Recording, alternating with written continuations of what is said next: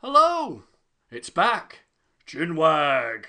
Yes, I've had a uh, a two month, two year hiatus, or it might have been eighteen months. Uh, It seemed it, it seemed longer than that. It seems like it's been forever.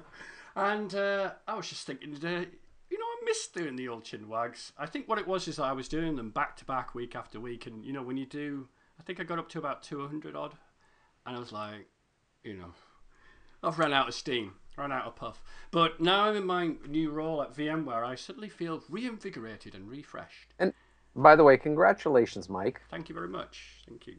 So, um, with me today is a man who needs no introduction, but I'm going to ask him to do one anyway. You know, there are people out there that are known by a single name. You know, I'm thinking of like Madonna, Beyonce, Prince, Elvis, even. Uh, and such a gentleman uh, do I have today, uh, and back for the Chinwag Reloaded, and his very first time I managed to get him on, is a man called Chad. And I tell you what, I'm going to tell a little anecdote about how I met this guy. I met this guy called Mornay, who is now my boss, about six years ago, when I was interested in this thing called SRM 1.0. And I looked at it and I was like, how the hell am I going to learn this when I have no storage arrays that do any replication? Heck, I have a, a Sun Storage A5000, which is basically a JBOD with no RAID levels, never mind replication. So uh, Mornay ended up introducing me to this man called Chad and a man called Vaughan. And I went, hmm, these seem like nice guys. Never met these guys before. uh, being a bit like kind of, as typical blogger, you know, you maybe don't know all the names in the industry. And we were all sat around a table. And I think it was Mornay said it Mike needs a lot of help. He needs to get some storage arrays. And Chad said, we'll get you some. And then the uh, NetApp guy NetApp guy, and then the HP guy goes, and we will too. And I was like, whoa, horsey, whoa. You know, where am I going to put all this gear and how am I going to power it? You know, so interestingly, EMC and NetApp did actually get there in the end, but I never heard from the, the HP guy. But maybe I would have struggled because, you know, my rack was like more storage than I had servers, believe it or not. So this 42U rack had I I, re- I remember that really well. That was like a VMworld Vegas, at a at Vegas at a bar. Um, Sounds all was- sleazy, doesn't it? yeah, no, it was great. It was great. It was nice to meet you all the way back then, and we've been good friends ever since, Mike. So, uh, a more formal introduction then. Chad, tell us who you are and who you work for, in case some people live under a stone and don't really know what's going on in the world. So, um, first things first, uh, it always feels weird when I do this because more than anything, I'm a passionate technologist, blogger. I'm just a dude who puts his pants on one leg at a time, just like anybody else, right? Not Uh, some my- god. My home, my home lab is there in that closet right behind, me, right? Wow. like literally, if I open that closet door, home lab, right? Just like everybody else. So, like Doctor Who, the TARDIS, then you open it up, there's this massive data center behind it. Uh, my my official job, my day job, is uh, I'm the uh, senior vice president of the global systems engineering team at EMC. So these are all the SEs around the around the world. Um, my brothers and sisters in arms, trying to help our customers uh, do good things for our customers. So um, Can I ask, how on earth do you get that job title on your business card, though? It's a Uh, long one. what you do is you just say uh, chief nerd. Chief nerd. so so uh, uh, now that that's uh, that's kind of the official job. I write a blog, Virtual Geek, which uh, I try to keep as real as possible. Um, I, uh, I I'm really lucky in my job that I get to, to operate across the federated set of companies. So I've always been a passionate VMware uh, believer. You know, when cut on one arm, I bleed VMware. Cut on the other arm, I bleed EMC. So for a while, I was the VMware and EMC dude, kind of in the middle of how the two companies Alliance together sort of stuff. Is that right? alliance stuff.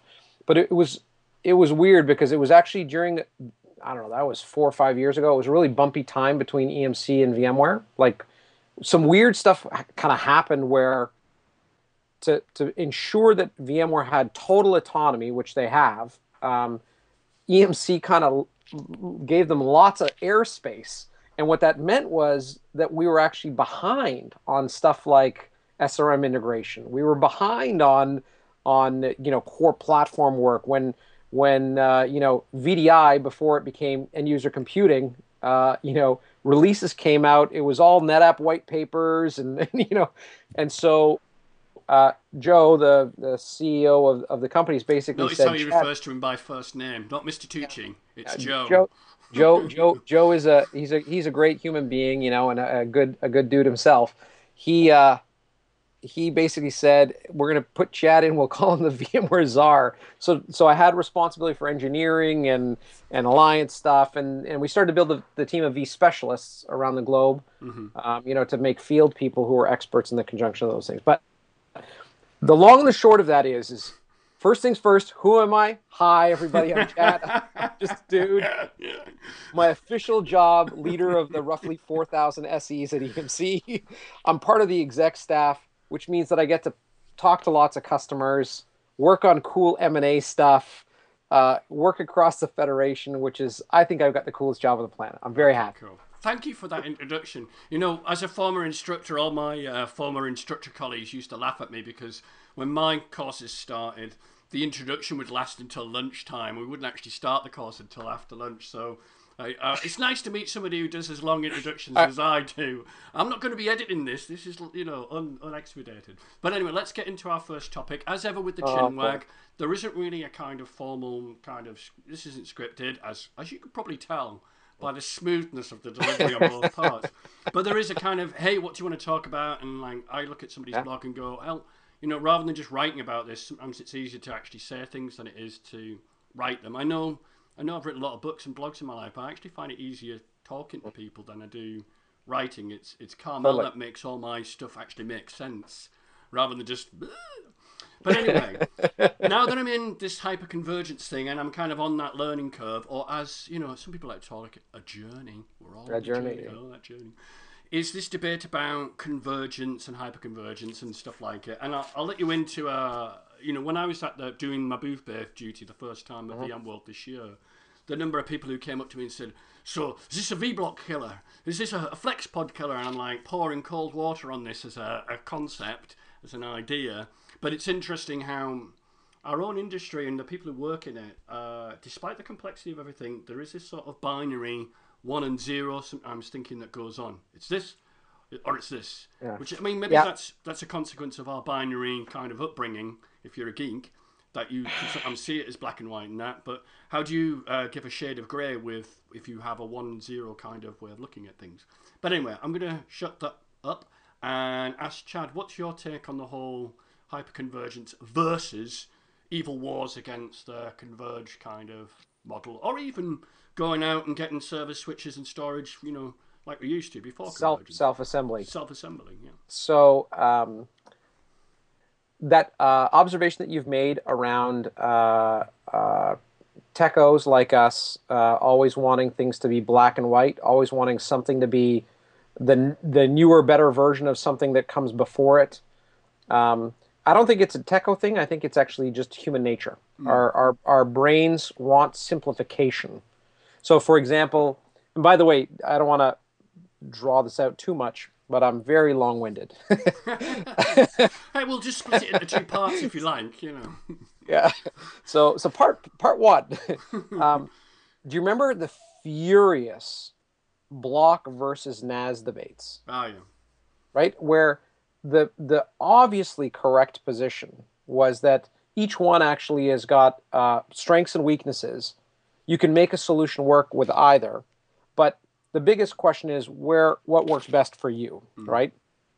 Um, that a- answer, while correct, people hate. People want to hear no. It's it's the future of vSphere storage is going to be all NAS, or NAS sucks. It's all you know.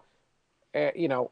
Now fast forward, and you can uh, see the same debates occurring in is it Docker or kernel mode virtualization? Ah, yes. It's, it's one or the other. Where the real answer is so patently obvious that basically each one actually has got a very distinct set of strengths and weaknesses. And that means that they both have a fit. And the question is depending on what you're trying to do, Docker may be easier, faster, more efficient, et cetera, et cetera. Or you might need kernel mode virtualization, or maybe you actually need a blend of both, hmm. right? And man, I could you could keep going down that list. Pick almost any technology category you want. It, it- look at the SDN battles. Hmm. right? You know that that are that are waging furiously in the in the marketplace, right? Now, here's here's the things. Here's my opinion. First things first. There is a distinct and decided trend at the customers that I interact with, mm-hmm. where the number of them that are looking for uh, server, network, and storage infrastructure to be delivered as a system and supported, eh, so an economic consumption as a system, a support structure as a system, because they want to accelerate their uh, their delivery of infrastructure as a service. In other words, they're acknowledging that the assembly benefit is declining, mm. right? And very much driven by virtualization, you know, in, in, in general, right? Okay, great. Now the question then becomes uh, convergence versus hyperconvergence. So usually what that term denotes is it denotes a storage stack, which is a distributed software storage stack. It runs on the server nodes mm. in some sort of uh, horizontally scaly outy kind of way. Scaly right? outy. right. Now, now every vendor in the ecosystem that does these distributed storage stacks does them in wildly different ways. So I'm not trying to imply that they're that's a singular thing, right? But that's the that's the distinction between converged versus hyperconverged. The term, so, I, the term I've been using is hyperdivergence. hyperdivergence. Because when you look at this particular, when you look at convergence and when you look at hyperconvergence, yep. the ironic thing is no one has actually settled upon the same business model for delivering that to customers, uh-huh. nor have they converged upon the same architecture for it. So, despite yep. the irony, which, and I, being a former English student, I like words and irony. Yeah. We have this thing called convergence, which is probably the most divergent things you could look at in terms of how do they get it to the customer and how you know how is it actually structured from a technology standpoint.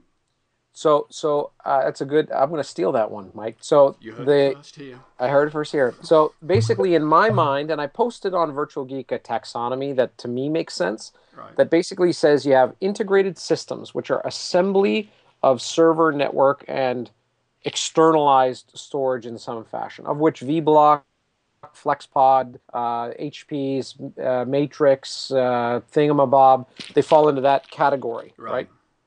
right? Um, then you've got what I call the common modular building block category.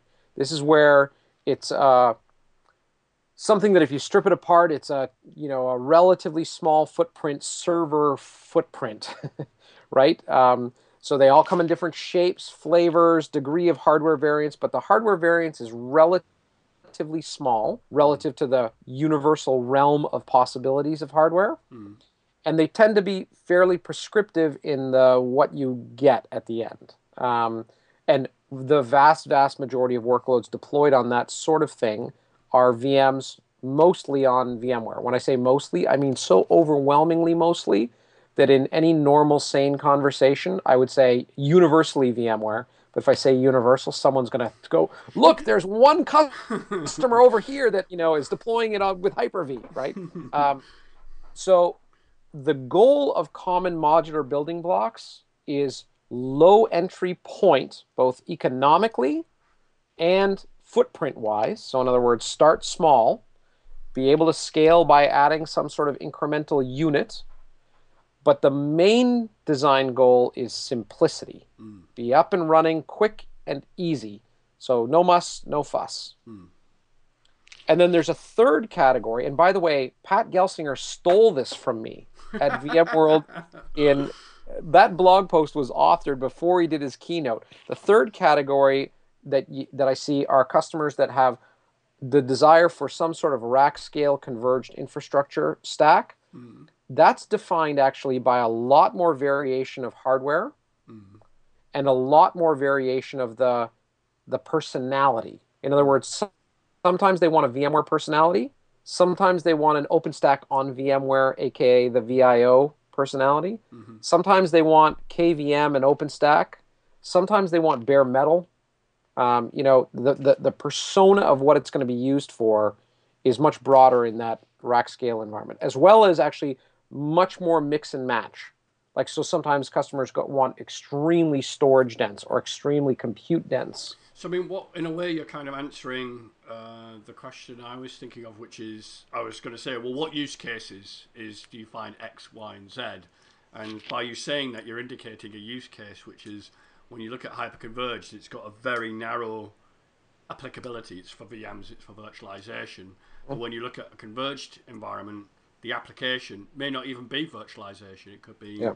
something entirely different. So so typically, um, and again, just to be clear, VMs is a huge swath of, of the use cases for customers. So Yeah. for many customers, they can start with a hyper converged common modular building block thing, and in that category, there's obviously Evo Rail, but there's other things too um, from from uh, other players in the industry. Typically, the use cases for that is a virtualized set of workloads. It's not intrinsically uh, required, but that's what those products are designed for, Mm. right? In Evo Rail's case, that is what it's designed for. Um, their str- strength, their superpower, is simplicity and start small. They all of the all of the devices inside those bands, um, the solutions in those bands, frankly, uh, in the common modular building block category, Mhm. Their sets of data services don't usually have the data services for legacy workloads that you see in data centers. Just so I'll give you an example, right? So when a customer comes and says, "Hi, I would like to have a hyperconverged appliance, um, but I would like it to support this ERP landscape that's SAP on top of Oracle, and I want to be able to, so that it integrates with uh, SAP's Logical Volume Manager. Do you do that?" The answer is uh, no Uh, no. right? Um, and uh, if they go and they say, "Yeah, I need to have, let's call it uh, a thousand devices that are VMs, all replicated synchronously with consistency," uh, sorry. Now, are those workloads extremely prevalent? Well, in some customers they are, yeah. right? Um, and you know this from all of your SRM days, right? So the converged appliances, uh, aka what I categorize as integrated infrastructure, because they're composited out of mature, some people would say legacy persistent stacks, they have very rich sets of data services. As well, since their networking topologies are fairly open in scope, they uh, can fit into a lot of customers' existing networking requirements. They might have in a data center. Okay, so very good for uh, platform two legacy applications, but they also have got an economic scaling function. This is vBlocks and FlexPods and things like that, where they don't start small; they start pretty big, but their economic scaling curve looks like a step function like this: a big step up at about a thousand VMs or so, and then basically a curve that goes like this because you can add blades and, and storage at a fairly more minimal shelves so on. Yeah. more shelves at a lower cost curve, mm. right?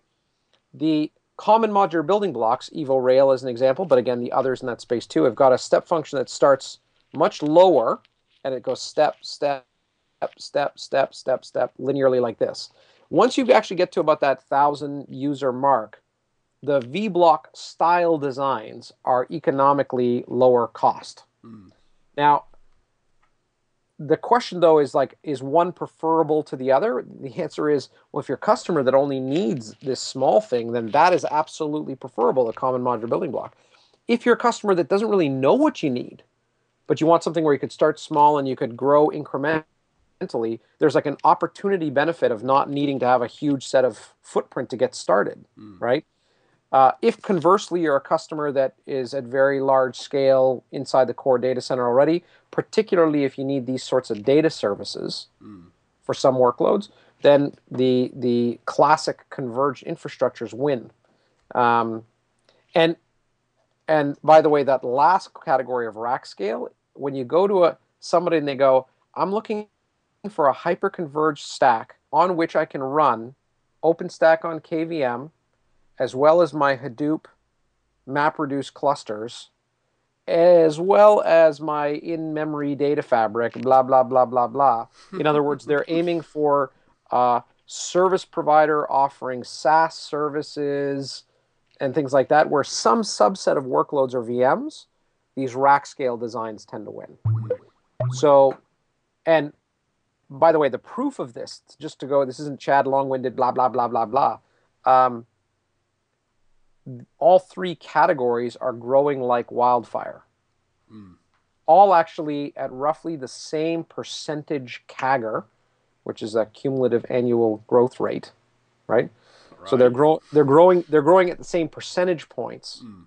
The first category of the converged infrastructure space is already a market that is about seven billion dollars in total the hyper-converged common modular building block category is about a billion and a half mm.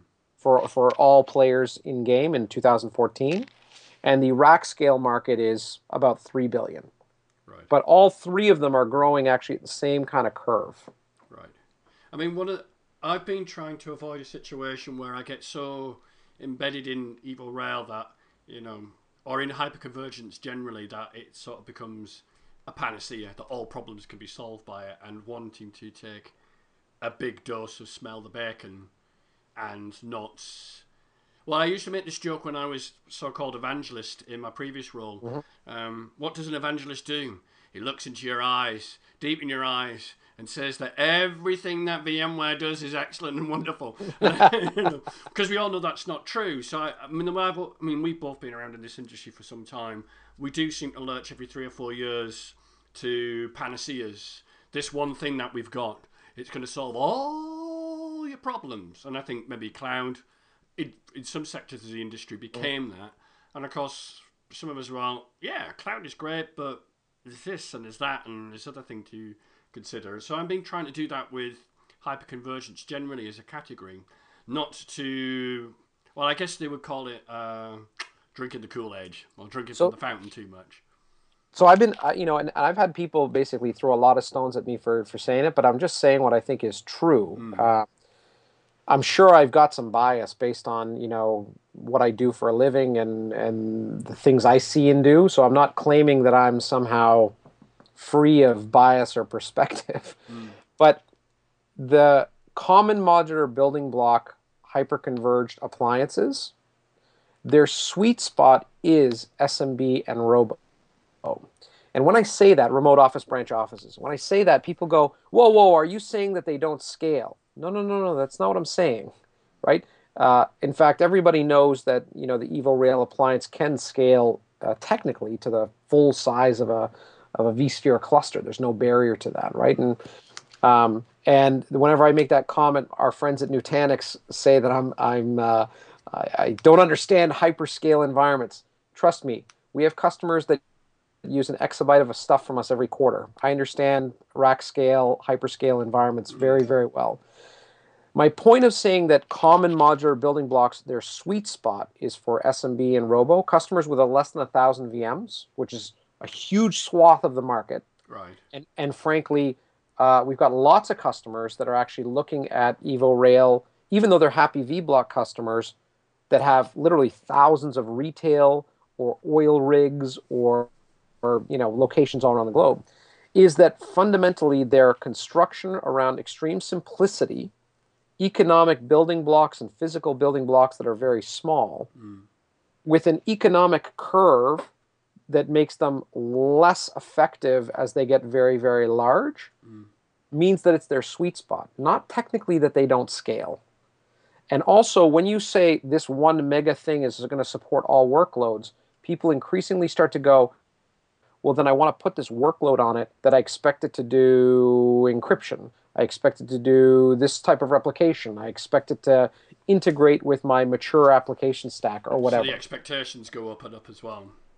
Yeah, yeah. I mean, one one observation that some people have made is, especially when it comes to the hyperconverged market, where you buy compute and storage in the same volumes, uh, there's an assumption there that your rates of consumption of compute and storage is the same. Um, and it's not. It's not always the case. Um, for some people, I mean, some SMBs, when I used to be an independent, I'd see them uh, in January and come back a year later and they're exactly the same size as they were 12 months ago. So there's always this kind of assumption that uh, customers' usage is linearly growing, but there are some customers who are at a steady state, um, and therefore they they although they want good performance, the scalability side of things isn't really that relevant to them because they're going to be the same size they were 12 months ago. And that doesn't mean Yep. they're a failing business. In fact, they're doing very well.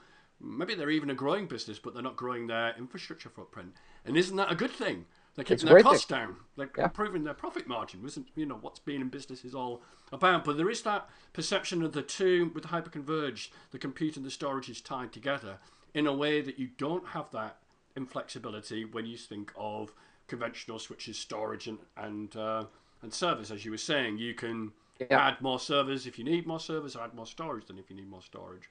So there's that there's that one, and then the other one about this linear thing. Yeah, the it, it's a small on on ramp, but I, I was sort of saying to a customer the other day or somebody at the VMUG, if you are buying them in dribs and drabs when you need them, one at a time, you'll have to expect that the one that you bought and racked it up first is much the same price as the one that you racked up and it's your 32nd because you're oh. not coming to the vendor with we want 3000 of these.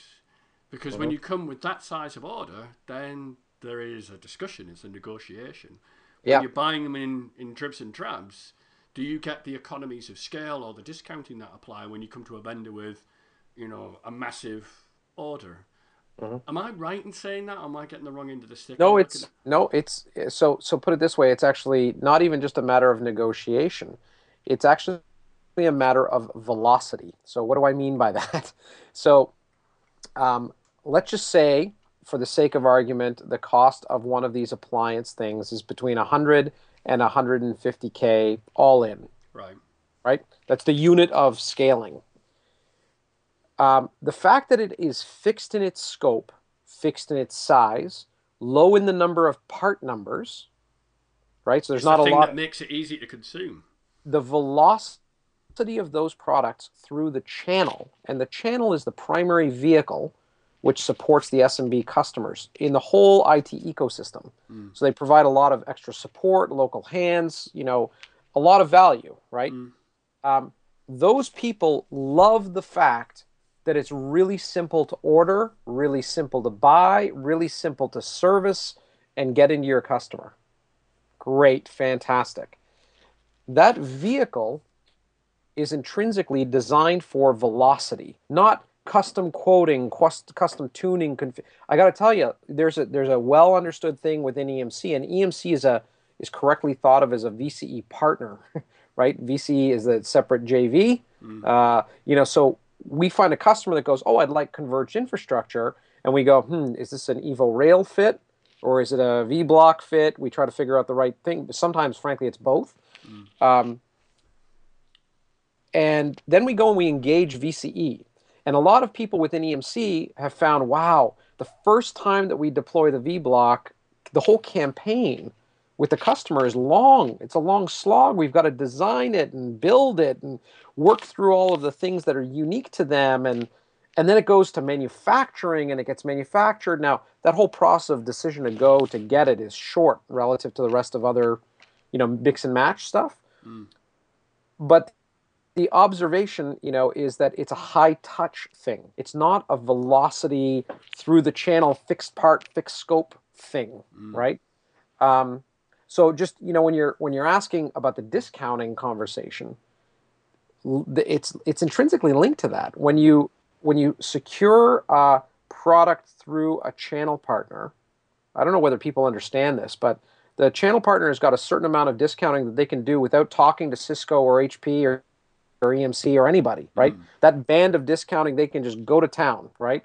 Um, and generally, those partners, when they work with customers, do it on the basis of, well, I'm selling you this hyper-converged appliance, but I'm also going to sell you all of these other things at the same time. Mm. But you're right. In, in, in the end, customers are going to adopt those things in small chunks with less leverage on the economics than they would otherwise. It just seems to me like a fact of reality, Life. like you know, It's life. an economic reality. The more you buy, the more leverage you have. Or mm-hmm. maybe not so much quantity, but the amount of money you're putting on the table.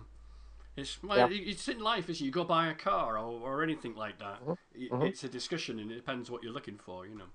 So we've we've we've knocked that about. I want, I want to end with the one little anecdote, which was uh, speaking to a customer at the Evo Rail party, um, and they were explaining to me how they have a large corporate data center racked up with equipment that we would all recognize from the so-called Jurassic period.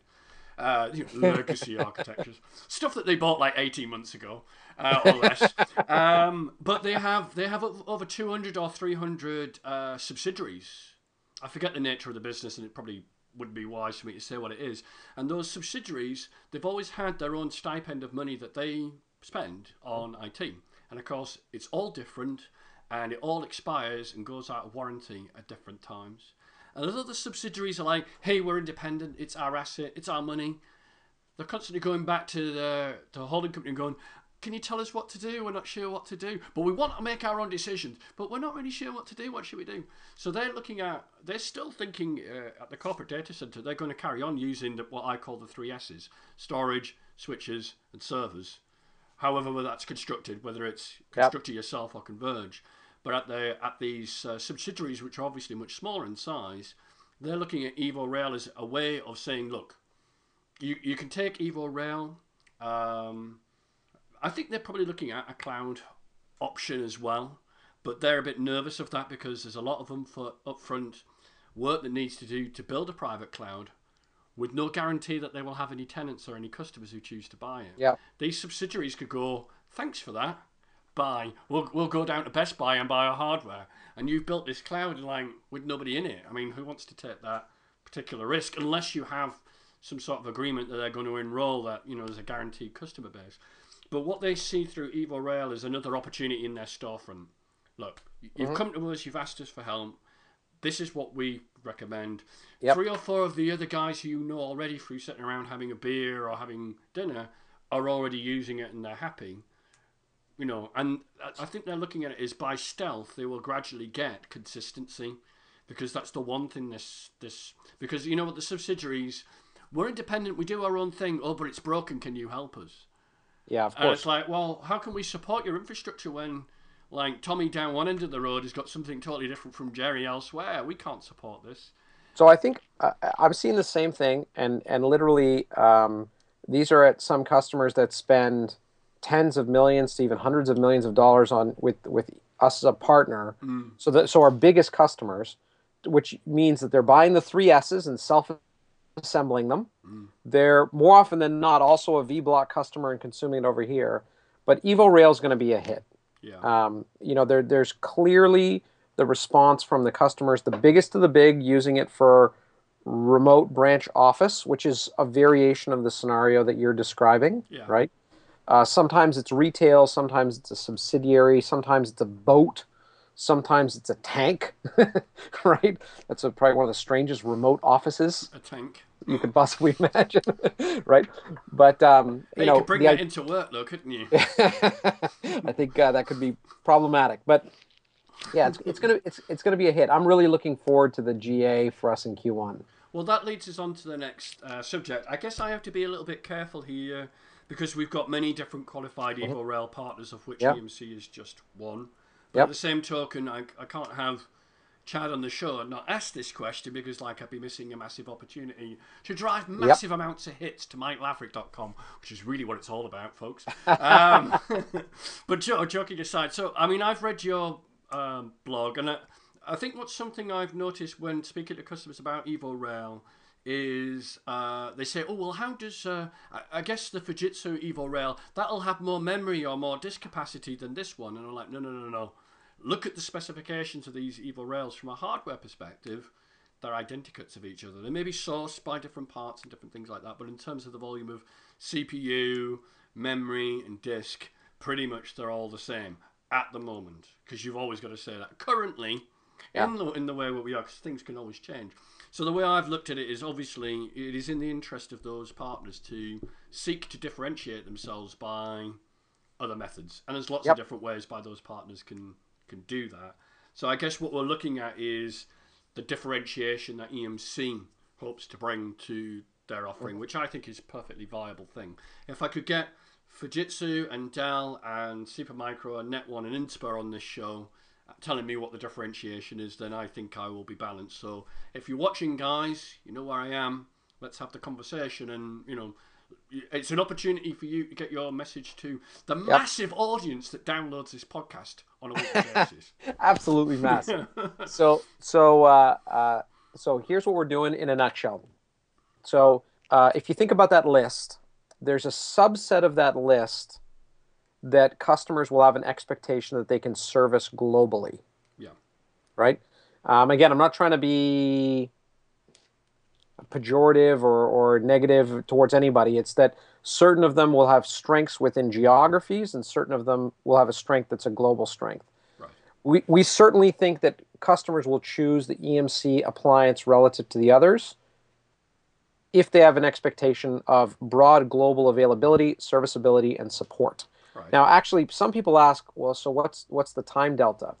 If you think about what it takes such that we can fulfill thousands of orders that may arrive on day one, that will arrive, frankly, on day one, um, in Paris, in South Africa, in India, and uh, you know in Japan and in Australia and in uh, Kalamazoo, uh, right? Um, there's a huge supply chain exercise which is part of launching this product right? So, um, and uh, Evo, the Evo Rail appliance from EMC, which is codenamed Mystic, it'll have an actual product name. It's going to be something. Mystic Marvin, exactly. um, so it will be something where our channel partners are, are the way that customers get it. Because we think this is something which people want in volume. They want to have a high local touch. Now, in the end, the service is from EMC, the support is from EMC, which means we have to be able to support globally. We need to spare locally, but it means this channel route to market means we got to nail distribution and channel partner vehicles around the globe, right? Mm. Again, that that's not a technical differentiation, but trust me, it is a very important thing in the customer value prop, which says if you say I'm going to offer 4-hour mean time to repair for a part anywhere in the world, there's no asterisk or caveat, that's an important value add because people want an appliance like experience. Mm. The second thing that we're doing, um, and I would expect that some of the people on, on that list are, are going through the same process, the other ones who are global in, in scope and nature. Yeah. The second thing that we're doing is, is that while Evo Rail was extremely prescriptive about the hardware, um, and I look forward as a partner of VMware to future uh, loosening of those constraints. Uh, uh, so the so for people oh, no, that no, not going to be loosened. Sorry. the, for people that don't know the the the restrictions, it's actually quite prescriptive. Four node, two U form factor, dual socket system, this amount of RAM. You know, you know this sort of interface. It's it's quite prescriptive. It's again, down, to, down to the component layer, which is yeah. is something I wasn't really that aware of. Is that it's like contractually obligated upon the partners. Yeah. And, and that's okay. they they cannot deviate from that. Otherwise, they're in breach of contract. Now, now I think that's a little weird, but I understand why Mornay, my good friend, you know, is is arguing that point, which is that my boss, by the way. So you better yeah. be, better say nice things about he is, me. He's a very good dude, and and he. He and I have worked together for many, many moons. Yeah. So, uh, look, the name of the game is a killer out of box experience simplicity that smokes anything else out there in the industry. And variability is the enemy of mm. uh, of simplicity and guaranteed outcome. Mm. So for this first, you know, wave of Evo Rail and market, I get it. So first comment was global uh, scale support and, yeah. and channel. The second one is, is that while that hardware specification was really tight, it didn't have anything in there that had to do with hardware fault monitoring, call home. You know, in other words, how does the OEM partner know when something goes bump in the night? Mm. That's not part of Evo Rail Manager. Mm. Agreed? Agreed. I'm not going to disagree with that. Our view as an OEM partner, and, and I think people in the press didn't quite get this. Evo Rail isn't a VMware product, it's an OEM program. In other words, the product is the product that comes from Dell, from EMC, from from Supermicro, from from others, right? Uh, don't get me wrong, there's a ton of IP, VMware IP in there, mm-hmm. but in the end, the product that the customer buys is the appliance. When customers buy an appliance, they have an expectation not only that they can buy it and that it'll arrive and it'll turn on and that if it broke, someone would come and fix it, but they expect that if EMC is the support party, and we have a we have a strongly valued support brand in the marketplace, so people are going to choose us partially for our support legacy. Um, that frankly, if in Timbuktu a drive fails, or there's a mech failure, or there's something wrong just in general, that some alarm bells are going off in the EMC support center. Mm. So we've taken what's called uh, ESRS, which is the EMC support system that's embedded into all of our products. It's a little, it's a VM, right? All right. Um, and basically, it's a thing that connects over the internet or a, a, modem for people who are in facilities where they don't want internet connectivity. But generally these days, it's a, a VPN. Dude, trust me, there are weird customers out there that have. Can you make it with a fa- work with a fax as well? no joke. This thing's been around for eons and has evolved. Yeah. But but, um, but the vast majority of times now it's deployed as a VM and uses a secure VPN back to corporate right. to, to, to, to indicate there's faults so ESRS needs to be embedded. But we couldn't just say, hey, use Evo Rail Manager, you know, install the thing, and then at the end, open up uh, vCenter, import the supply. You know what I mean? Like that would kind of bust the the model. The mo- model of an appliance. So we have to build our support system into the Evo Rail management ecosystem. Does that make sense? Yeah, and I guess from an EMC's customer's perspective, had we built something like that, we would have given them yet another thing to work with. Yep. When they're already got software that picks up on this, but other things they've got in their infrastructure, yep. they don't want. It's I hate the phrase single pane of glass, but they don't want yet another pain of pain in the ass pane glass being brought into their environment. So yep. maybe it's a good thing that it isn't there, and that we're kind of sitting on you guys to, to do I, that. I think it. I think it's it's incumbent on the OEM partners to add that. Yeah. And if I was if I was looking to buy one of these things, I would turn to the OEM and say, "What are you doing for things like Dial Home?" Because if the answer is poor, then frankly, it's not going to be a good appliance experience, right? Okay. Now, now, by the way, my comment about VMware didn't add this in is that there's there wasn't in the, the first rail of Evo Rail Manager this idea of extensibility for third party thingamabobs to bolt into it. Mm. Right? So it's taking a little bit of extra time to add that chunk in there, but we're going to do it and we're doing it together as partners, which is great. Yeah. The, the third thing that we're doing um, is Evo Rail starts small but can grow pretty big. And surely, if you had you know, four nodes and 16 servers in there and you're running potentially a thousand plus VMs, you're going to want to replicate that thing. Now, at lower ends of the bands, you'll be able to use vSphere replication. Right. But if you want more, you know, to scale up as your appliance scales, or if you want consistency groups or synchronous replication, we're going to be including at no cost RecoverPoint for VM. So there will be a robust VM level replication as part of that.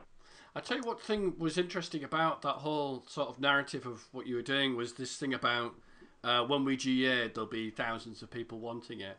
I mean, I've never been as closely involved with a product release as I have with Evo Rail, and I must admit, I only joined the team eight weeks ago, but I uh-huh. joined just the week before it being announced. Good timing, man. which is interesting. uh, talk about being chucked into the deep end. It was like, what's this thing? Um, Mornay had actually shown it to me, I think six months ago or more, and he sort of walked me into his office and said, "Look at this thing," and I was like, you know, I was very interested. But obviously, the opportunity to for me to switch didn't come until later. But when I was on the um, on the Solutions Exchange, being being the booth babe, what I was struck by was how um, the response was, "When will I be on this? When will it be released?"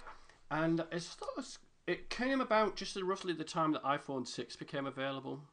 And I started to think about two things really how different product launches are in the world of enterprise IT compared to retail.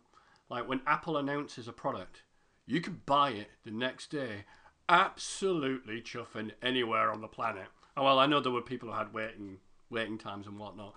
enterprise IT, you, you announce a, a product GA, but the, the leading times are obviously Yeah. not the same. I guess there's a difference between a six hundred dollar phone and a couple of hundred k, whatever you're buying in, in terms of storage. But what I the second thing I thought was how interesting was the expectation in the minds of people that they expect something like Evo Rail or whatever the product is to be delivered at the same rapidity as any retail product, mm-hmm. and how you can either say, well, you know, we're not the same, we're not the same, we're not trying to be the same, you know, blah blah blah blah blah blah blah.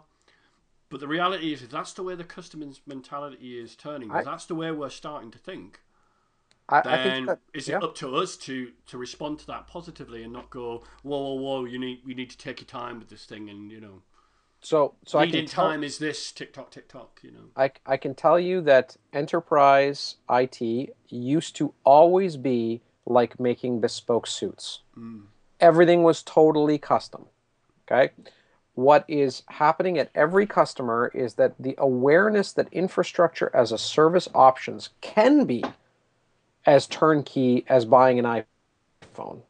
If you forego choice of any kind, you can have an you can have a an Black EC2 one or a silver instance. one or a gold one. Well, that's what I'm saying. Like, no, no. So, so no joking. I'm not trying to be negative on on uh, our friends at AWS here, but AWS have illustrated that if you say, "I'm not going to tell you how you build your compute instances," I literally won't even know. Right? Um, I could go and start using one five minutes from now. And vCloud Air is adding its on-demand capability here in beta, right? In uh, now in Q4, and it'll GA in Q1 um, those things are proving that turnkey IT is possible. Now the trick is is that not all workloads can run off-prem for various reasons. There's the cons- there's sometimes real reasons and sometimes there's there's non-real reasons.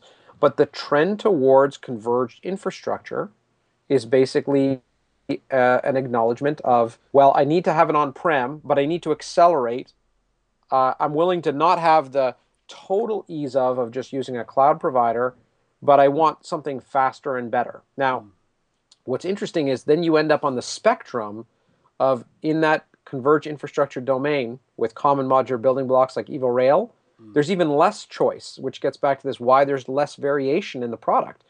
It will be possible for us to ship, deliver, and install an Evo Rail appliance after we GA anywhere in the globe with not quite iPhone 6 like speed, but man oh man, pretty damn fast. Right. And okay. VBlock is somewhere in the middle that says you still have got some variability, but within 40 days, boom, you can have it. Sure. Right? Right, before we move on to our last question, I've got a warning for all people who are sort of getting to my age. I'm 44 now, you see. Starting to get a bit old, aren't we all? Oh, yeah. You're, that's- you're young, man. Well, actually, people say how young I look, and I always say, well, you know, actually, I'm 35, and this is what an IT career has done to me in that period of time. No amount of Botox can correct the damage that's been done. But um, one of the things I've noticed is in our kind of industry, the use of comparing, oh, you know what people want is an app store. Like iTunes, you know, they want to be able to go in and it, corporate IT, it's got to be like an app store, they say. And I think, you know, that's a very dangerous analogy because for somebody like me and my decrepit age, that resonates. You know, I still go to an app store or buy my music through iTunes and I plug a USB cable into my device and I sync it back. My daughter looks at me and thinks, Oh man, you're so out of date. I'm on Spotify. I don't buy music anymore. I just subscribe and stream it. So I've been saying to people, you know, you're showing your age if you start talking about App Store, you know. you're showing that you've got a little bit of grey drowned here around the back, you know. If By you the way, really want to be cool with the kids, Spotify, man. Spotify, Spotify, Spotify, you know. Spotify is a great EMC customer, by the way. Yeah, is- but but I, I'm, I'm, I'm saying to people, you know, we don't. Let's not call this an app store. Let's call it a subscription center or a streaming center. But let's not say app Yeah. store because otherwise you're giving away how old you might be. But anyway, okay. Well, I'm, our last question is a contentious one. Um, so, uh, and I'm sure uh, you know what I realised this after I joined VMware. I used to always say to vendors when I was doing the vendor work, I'm going to ask you some tricky questions and put you on the spot because I didn't didn't want to just pounce it on them. And one of the vendors said, I deal with these questions all the time. Just ask them. yeah. I was like, oh, yeah, of course. It's not like they get like I'm the only person who asks difficult questions, but it was the way I used to sort of apologize, just in case I upset them. You know, walking. I do that. I do that. I do that and apologize always in advance because I'm Canadian. Right. It's in our it's in our nature. Sorry, sorry, sorry. Well, I mean, yeah, I mean, I'm British. You know, sort of embarrassment and apology is like uh, our, uh, is our uh, is our in our culture. So XtremIO and the whole upgrade kind of saga, destructive, disruptive, blah blah blah. Um, I've read the blog post, so I'm kind of. I mean, I've never used the product before, you know, um, and it probably wouldn't have come to my attention hadn't if there hadn't been so much social media light and heat around it. Oh, all the probably, noise and all the noise and fireworks. Yeah, yeah, and there's probably been there was probably one the day before and the day after, but nobody saw those. It's a bit like uh, you know uh, how politicians use uh, a major event to bury bad news. You know, so something horrible announce, happens and our government secretly rushes out all these announcements while everybody is looking over here and nobody notices it. So it, it's often difficult from somebody who's not really a storage person to know how significant or whatever these things are. But I'll shut things up and you can hold forth. Um, so, so, uh, so for those people that don't know what the heck we're talking about, um, the XtremIO is an all-flash array. Um, we GA'd it uh, at the beginning of the year. Really, it was like no, it was December something 2013 when we GA'd it. So we're in the third quarter of its uh, availability. Mm. It is a wild success by any measure. So um, literally fastest growing product for us ever. But you know, fast growing off of a small base. I mean, so we have literally uh, in Q2 we crossed a thousand customers but for perspective, there's hundreds of thousands of VNX customers out there, right? Just you know, you know, get relative. You know. Right, and and you know, um, it is growing at a at a CAGR rate which is astounding. A, a, this cumulative annual growth rate. So, yay, happy, happy customers, fantastic, right? Um, the all flash array market is a furiously competitive one. So, mm. you know, it's an area that's hot, and that's part of the the reason why I think. Uh, this debate was so furious.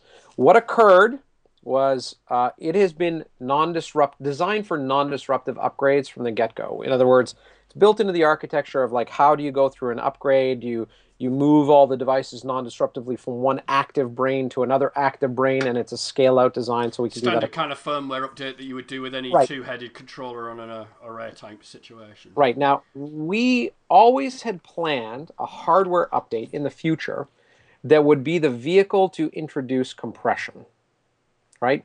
Uh, compression and dedupe are very important in all flash arrays because they change the economic cost, unit cost of flash.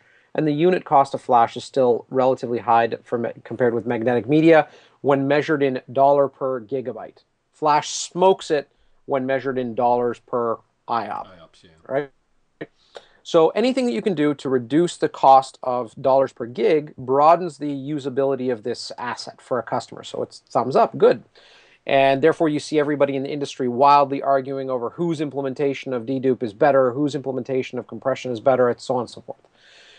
So we knew that we needed to add this capability. We had originally targeted for a hardware refresh. We knew that to hit it, we were either going to need to have more RAM in the system, aka new hardware, mm or we would need to change the size of the unit of storage on the storage subsystem, which reduces the amount of RAM per unit storage, the metadata, right? Uh, okay. The engineers discovered a way to pull in the compression capability in the roadmap. When we're then faced with a very difficult choice, which is do we make this compression capability available to customers who bought the existing hardware? Or do we hold off on that capability? Capability for customers only once they get the new hardware.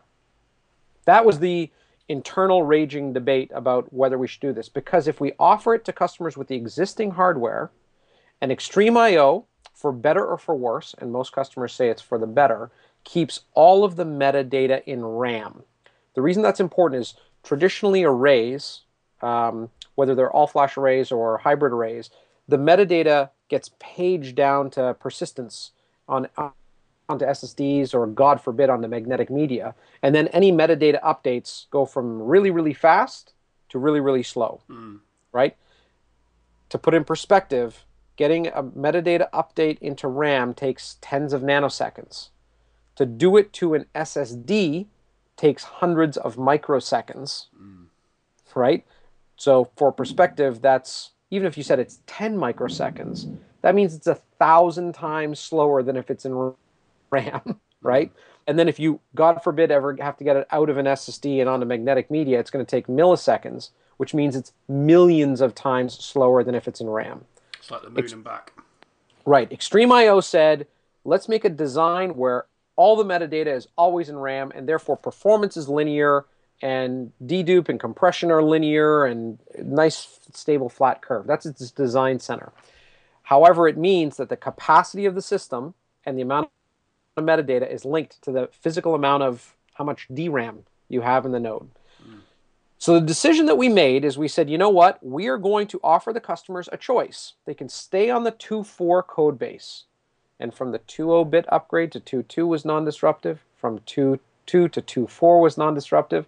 So we said, if you're happy with 2.4 and what you're getting, and lots of customers are happy, mm-hmm. we said we will support this for years.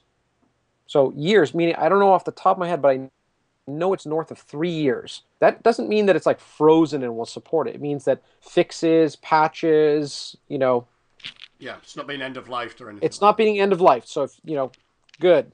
If you would like to get the new capabilities of compression, and compression also roughly not only doubles the space efficiency, but it also doubles uh, high bandwidth workload performance. So megabyte per second throughput into the system is much higher. Mm-hmm.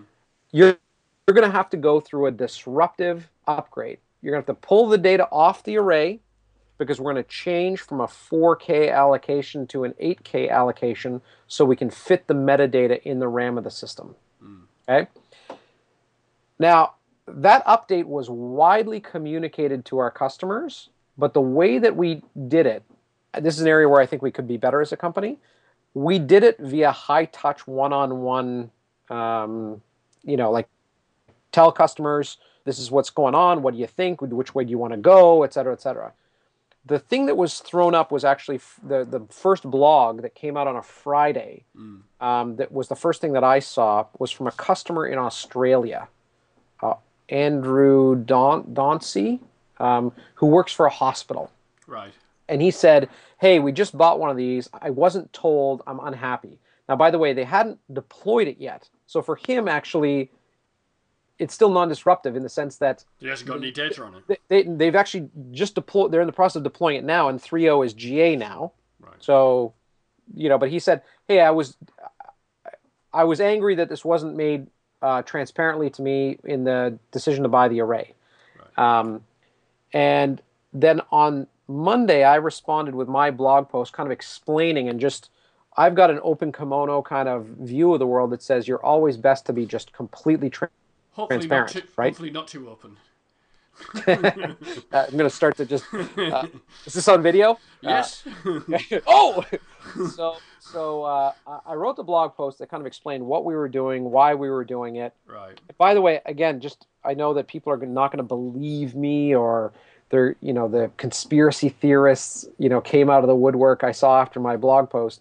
What's interesting is I remember the debates about should we offer this internally as a, as an EMC exec and what was interesting was we said, look, it's the right thing to do. It's the right thing for the customers. It frankly makes our product more competitive. So it's not purely altruistic. Hmm. The product is even more compelling than it was before. Yay.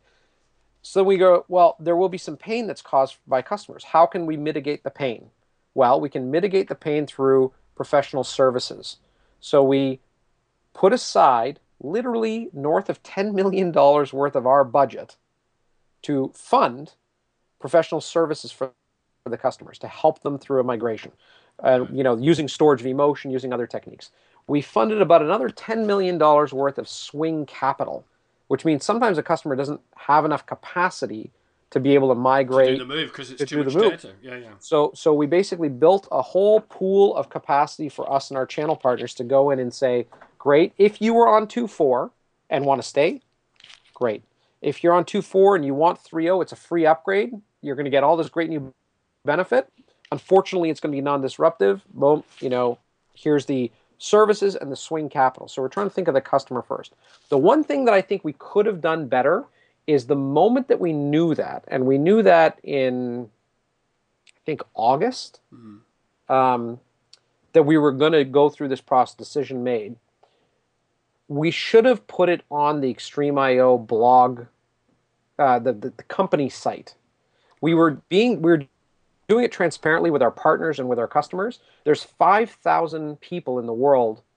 There's about 50 within EMC that are uh, XtremIO SEs on my right. team, right? But there's about another 5,000 in the channel that are part of what we call our flash miners. So we do weekly webcasts to them. We we broadcast like roadmap, details, tools, whatever. Mm-hmm. And on there we were transparent to them. But the fact that we didn't post it like on our emc.com page, right, somewhere, gave a fig leaf for people to claim if we were if you're a competitor that we were somehow being disingenuous. Right. And all of the noise and the hubbub, at least from where I sit, came from competitors. Ninety plus percent. Yeah. Um, five percent from people in the blogosphere, uh, um, and five percent from customers who were actually pissed off. Right and and the the five percent of customers who were actually pissed off were usually pissed off because we didn't get the information to them soon enough. Right. I guess that argument about shall we defer this till the next big revision of the product. Well, you could say two things about that. One, you're just deferring the issue until some later stage anyway. Eventually, you're going to find that. It just so happens to be at the point that your maintenance and warranty is expiring, so you would have to have got your data off the array Anyway, and then I guess the other part of it, and I don't know whether this resonates for you, but there's a bit of a gag in the UK, which is brand new customers only. And it's this kind of phenomenon that happens in the first world where you buy something, you're with a company and you're loyal, and then uh, a deal comes out, but you're not privy to that. You're not allowed to have that. It's for brand new yeah. customers only. Right. And in fact, I think it's some bank has actually made a gag advert about this where the person comes yeah. into the bank looking for this new product and it's like, oh, sorry, brand new customers only. And well, I've been with the bank for 10 years. So is that always that problem, I think, and you, you know, mentioned Apple earlier. There's always been that thing about where Apple doesn't really advertise, in the past didn't really advertise when a new version of a product was going to come out. Mm-hmm. So people like to go on like kind of MacRumors or whatever. Is this a good time to buy? Because I don't want to buy the thing, and then next week it's hey, it's a big announcement. We've got a brand new yeah. version. oh, and I'm stuck with the with the old uh, old model, you know. But but so, whichever either way you go, you're going to there is friction, and that's why I guess, like you were saying internally, there was that debate. It's like there isn't a perfect way to do this. No. All you can do is offer the best experience given the situation that's there. I guess. The uh, so you know, I think the lesson learned on. I actually think that we made the right decision. Personally, I think we also made the right decision and did did it the right way. If I could do it all over again, build a time machine, I would have pushed harder for more just total transparency. I think transparency is a winning strategy, um, just fundamentally, mm-hmm. as long as your stuff is good. And you know, I can't talk about how we did in Q3 um, because we don't announce our earnings. VMware announces on the on the evening of the 21st. EMC does it the morning of the 22nd. Right. Uh, if people are curious about how the market is responding, I mean, not the blogosphere and our competitors, those people are absolutely going to make it sound like it's the end of the the world. Mm.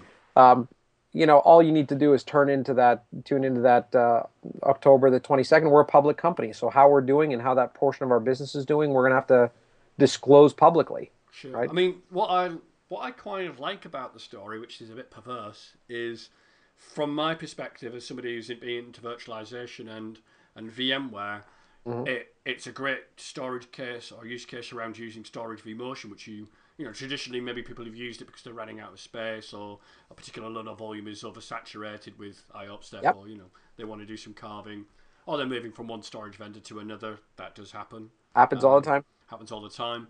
Um, but also, I kind of re- I remember when uh, VMFS3 was the f- file system, and there wasn't an in-place upgrade to the new file system.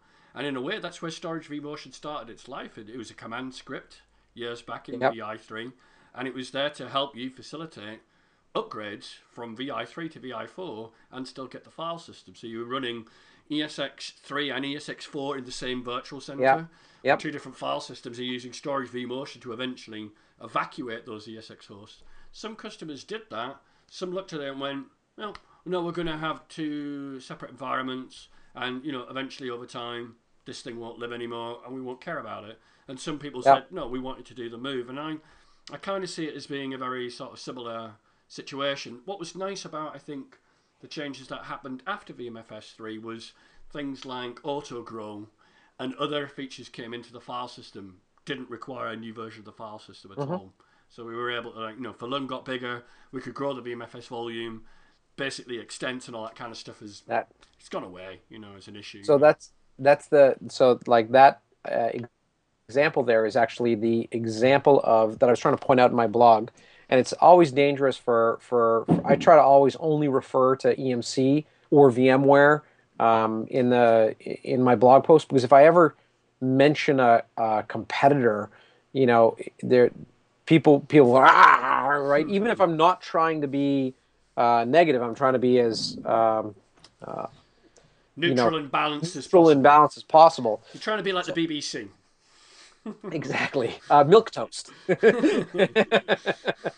so so the the uh, the observation i made the analogy to the vmfs 3 to 5 upgrade the one that you just pointed out Yeah. anytime that the persistence layer of a storage stack changes the on disk layout versus the metadata layer an on disk or and on ssd in the case of an all flash array um, an on disk layout structure change is something that there's no uh, way to kind of teleport your way through and um, the thing that was just you know kind of made me angry and frustrated i gotta confess as a human but also kind of sad in a way was a lot of the darts that were being thrown by competitors you know I, i'm kind of like guys you don't even really know what you're talking about. So for netapp people when they went from 7 mode to cluster mode that was a big change hmm. and it involved on disk structure changes and there it was a there's no way to kind of just teleport from 7 mode to c mode uh, but then people said well uh, 7 mode has always been constant. Uh, no. When it went from a flex vol from a traditional vol to a flex vol that was a same thing a big change a benefit to their customers but a disruptive change. Vmfs 3 to vmfs 5 likewise. And then i basically had a whole bunch of people pile on from the hyperconverged domain going we've never needed to do one of these. And the answer is no you have but what you used is you used storage vmotion to be able to upgrade the persistence layer here, move workload over, and there was always a little bit of swing capacity in the system. So you're upgrading the system as you went, like somehow people did it from, you know, VI3 to vSphere 4, mm. right? And now people use storage vMotion all over the place. And one person even commented on the blog as a customer of XtremIO, they're like, look, did it suck that I have to do this? Yeah, but you know what? I just stored, built swing capacity, storage vMotion, and I was done. Hmm. Right? It's got, this I- has got me thinking. You know, I was talking about how divergent the hyperconvergence market is, or hyperdivergence, if you want to call it that. Yep. Is we often people, companies often want to talk about how they're disrupting the market, but they want to do it non-destructively. it's like, and it's, sometimes it's difficult to disrupt a market and not actually be disruptive at the same time, because by definition, you're creating a lot of change, and to create a lot of change, you have to create change. You know, I don't know. Well- I once had, somebody said to me, um, I was talking about virtual desktops at the London VMUG. This is a few uh, years ago, and it was about change, and they, were saying, "Well, there's, there's a lot of change going on here, and that's very disruptive." And I was like, "Yeah, change tends to be like that, and if if it's not disruptive, it isn't change." Yeah. so, like, our job is to manage that. You know, this is what you do in the world of IT. Things are constantly changing. You've got this environment that is built of, of different vendors, and they're always innovating and changing, and it's disruptive. And then, so that what the customer has to do is Yep. manage that based on So- the benefits that change brings and the amount of disruption it, it introduces. We are disruption managers, So- really, you know. I, I, I, I totally agree. And actually, that reminds me like the biggest disruption in the world of IT, in the domain of IT, is the disruption that's occurring at the data and application layer of the stack. In other words, mm. above the whole infrastructure stack entirely. And a lot of people, again, um, I would argue, like my good friend Vaughn in his evangelist role, as the way you characterized evangelism earlier is probably pretty correct. uh, well, I used to say it as a joke because yeah. if you have the word evangelist in your job title, it's like I mean, especially here in, in, in, in the UK, everyone's like, "What the hell's that?" And so I used to always make a joke, is like make it like it was like it was some sort of religious cult. Uh, absolutely. You know, that we're going to stare into your eyes and then stick you in the back of the van and take you off to the mountains somewhere. You'll never be seen by your family again. You know, that's the kind of evangelist I am. You know, so it helps the, diffuse that kind of perception that somehow you think you've got all the answers and that you're a guru and well if, which... if you're if, if you're saying it jokingly then yes. If you're saying it with dead earnestness then, then you're in trouble then you got then you got to watch out. But so you know he made a comment uh, in the whole debacle that basically said we live in the era of cloud and everything needs to be non-disruptive all the time. Hmm. and the observation i've got is that the only way that you can actually make your application survivable for all infrastructure related uh, behaviors mm. has nothing to do with infrastructure that is completely to do with the app and the way it's it designed. has everything to do with the app and that mm. and the reality of it is is that um, XtremIO Pure, all the all flash arrays, they're the newest, latest, and most awesome version of yesterday's storage architecture. Mm. even vSAN and even Scale.io, they are storage architectures that support infrastructure that is infrastructure resilient, mm. right? That that the application is expecting a LUN or a file system. It's expecting it to uh, be there. It's expecting for a, a VM to, to have some something that can persist and run. Mm. There's emergent storage persistence models that are that are built for applications that don't presume that object stores. So S3, ViPR, uh, Ceph, you know, et cetera, et cetera. In-memory database models. Um, and the thing that's interesting is people look at it and go, well, how do people keep these new applications up and running? So AWS took down somewhere between 10 and 20% of all their EC2 nodes without, you know, saying, hey, make sure that you're ready. Like they basically announced to the to the entire user base, this week we're going to be rebooting them. Just be aware, because they had to they, they were fixing a, a Xen uh, major Xen patch, right? Okay. But Netflix, who's a big Amazon customer, had no outage. Even though at random, a huge percentage of their nodes are popping up and down. Mm. So terribly disruptive at the infrastructure layer, no and effect. yet no effect. How do you how do you build applications that do that? Well, yes, infrastructure has to be more resilient every day. We got to be smart about using storage vMotion. We've got to use as much NDU as we can in every persistence stack but the reality of it is, is that to think about availability without talking about how apps are designed, if you ask me, is stupid.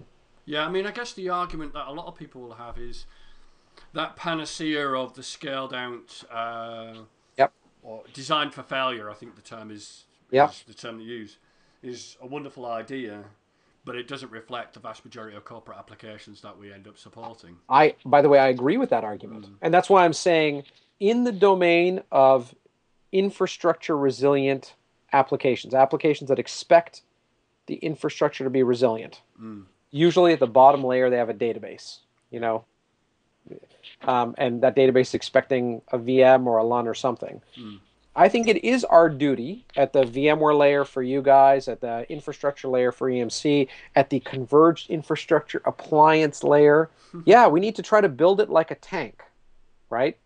But again, I think everybody in IT needs to heed your guidance that says our job is to understand that ecosystem and go, how do I make it as non disruptive as I can mm. while, not believing any delusion that infrastructure will always be non disruptive and always resilient? I mean, I guess here's another way of trying to say it is if you want that 24 7, 365, zero downtime, don't expect to get that from conventional infrastructure. You're going to have to have it designed in your application, like the Netflix example, if you want correct. that. That's correct. If you want that, that's what you're going to have to build. Yep. Um, because Uh, the way I look at it is a lot of these applications that we are supporting were never designed to have those sorts of level of uptimes in the first place. I mean, simply patch management alone on a lot of the things that we support will eat into your your your 999 whatever it is, and Yep. that's just like applying a bloody bundle to an OS because there's a, a security patch. You know? uh, uh, th- uh, this customer I'm not going to name, but historically, a lot of customers would pick EMC and they'd pick our our most reliable, available, serviceable platforms, which are VMAXs for those classic workloads that need to be built like a tank. Um, we've got a customer where we triggered an outage, and the outage was triggered not by you know failure of hardware or software, but the resident, you know, had a LUN. That LUN was mounted and there was a clone that needed to be promoted, but it was not on that particular device. Mm. You know, accidentally the human said, "No, I'm going to revert this one," and then boom, you had an application outage. Mm. Now, how can you avoid that? You can basically only avoid that sort of thing by basically saying, "I'm going to have zero expectation of infrastructure resilience Mm. in my application design." And again, I'm not trying to say, "Hey, that's the panacea and everyone needs to go that way." The reality, like you said, 95% of workloads within enterprises are depending on infrastructure resilience from VMware and from the infrastructure underneath it. you could you could Again, I'm not that- I'm not being You could argue that was the one big selling point, or one of the big selling points of virtualization, that you could take these conventional applications, Mm-hmm. put them on a, a, v, a vSphere HA cluster, and deliver availability to them, albeit a restart of that VM, Yeah. without all the complexity of in-guest availability tools and the nightmare of upgrading them and maintaining them. And I- I don't know whether there's any truth in this kind of urban myth, but I'm going to repeat it anyway, because I can. But that story about uh, clustered systems, you know, like back in the old sort of NT4 days, you know, and people actually did people did research on those two node clusters and found that they had less good uptimes than a single node instance because the people managing the application owner didn't really understand the clustering technology. Yep. And a lot of the times the reason that they didn't work was through operator er-, error. And you could bring in some guy who could build the perfect cluster, the clustering guru, who then hands it over to the application owner, leaves the building, and then suddenly the quality of that clustered experience is in the hands of somebody who knows the application that's running in it, but don't doesn't understand the the platform that's around it. I don't I- know whether that's an urban myth, but I've heard a I've- lot of people say it to me. I, it's been my so I don't want to perpetuate the myth, but I like you, I'm going to uh, perpetuate it. That is my that's been my experience, right? So with classic Microsoft OS clustering, even with Oracle RAC, I find a lot of customers who basically find that the passive active RAC cluster is more available than the active active RAC cluster. Which goes had- against all the grains of why you think people do this in a way. If it doesn't succeed in driving up times, what has been the point? Yeah. You know, in some respects. Hey, you know, Chad, I could sit and talk like this for hours. And we probably have at dinner at various times. But uh, I think our poor suffering, my poor suffering listeners are probably thinking, you know, it's about time that we that we wrapped up. They, they probably, you know, need to be somewhere by now. So um, Well, I'd Mike, like you- thank you, man. Thank well, you. you know, I'd like to thank you for being on the on the show and being the inaugural uh, the speaker. re-inaugural. An, an inaugural. I don't know. I can't even say the word. Good God! But being the first person back, that's the easiest way of saying it on Chinwag uh, Reloaded. So thank you very much for your time. I know what a busy person you are, and you know you're a rock star, a god in the firmament, looking down upon me, in my humble cloud. I'm joking, I'm joking. But thank you very much. Oh, and thank come you for on, sparing. dude. I'm kidding. I'm just joking. Um, so, but thank you very much for being on Will the I show. will I see you in Barcelona? Yeah, I'll be there. Uh, We're days away. Um, this is probably going to date this this podcast a little bit. I'm trying to build up a little bit of a buffer of of podcasts because the problem last time when I was doing this was like, oh, I haven't done the chinwag, and I've got to find somebody by tomorrow. so I'm trying to build up a buffer. So I might rub that out of the show. No, I'll leave it in. We'll leave it in. But um, yes, uh, you will see me in in Barcelona. But uh, you'll have to come down to the Evo Rail booth if you want to talk to me. I will see you there. All right. So cool. thank you so much, man. It's my pleasure, Mike. I'll come on anytime you ask. Cheers. Oh, you've got that. I can write that down now. Anytime I can have him on the show. All right. Yeah. Anyway, thanks everybody for listening, and I'll see you next time.